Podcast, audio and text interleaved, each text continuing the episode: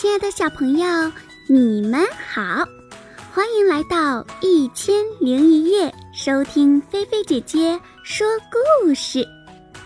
你们的小耳朵准备好了吗？故事要开始喽！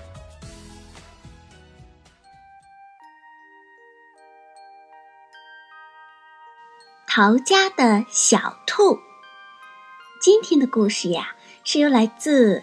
安徽省合肥市，名字叫做汪贝贝的小朋友点播的。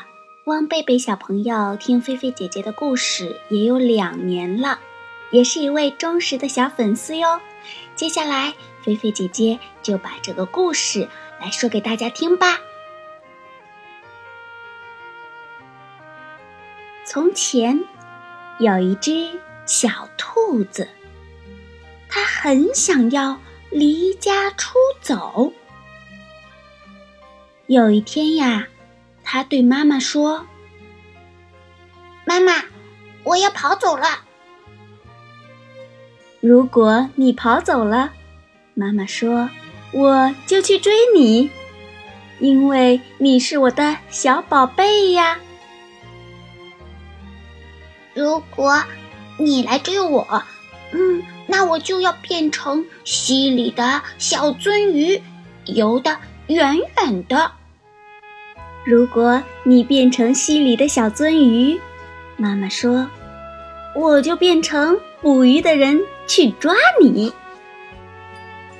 如果你变成捕鱼的人，小兔说，我就要变成高山上的大石头，让你。抓不到我。如果你变成高山上的大石头，妈妈说，我就变成爬山的人，爬到高山上去找你。嗯，如果你变成爬山的人，我就要变成小花，躲在花园里。如果你变成小花，我就变成园丁，我还是会找到你的。如果你变成园丁，找到我了，嗯，我就要变成小鸟，飞得远远的。如果你变成小鸟，飞得远远的。我就变成树，好让你飞回家。如果你变成树，我就要变成小帆船，飘得远远的。如果你变成小帆船，我就变成风，把你吹到我要你去的地方。如果。你变成风，把我吹走，我就要变成马戏团里的空中飞人，飞得高高的。如果你变成空中飞人，我就变成走钢索的人，走到半空好遇到你。如果你变成……走钢索的人，走在半空中，我就要变成小男孩跑回家。嘿嘿。如果你变成小男孩跑回家，我正好就是你妈妈，我会张开手臂，好好的抱住你。天哪，小兔说：“我不如。”就待在这里当你的小宝贝吧。他就这么办了。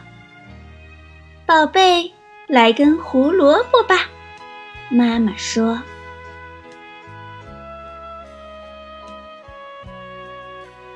好啦，小朋友，今天呀，菲菲姐姐的故事就给你说到这儿啦。不知道小朋友们听完了这个故事有什么想法呢？可以把你们想到的，或者是学到的，写在故事下方的留言区，来和大家分享，来告诉菲菲姐姐哟。让我们一起动动我们的小脑袋吧。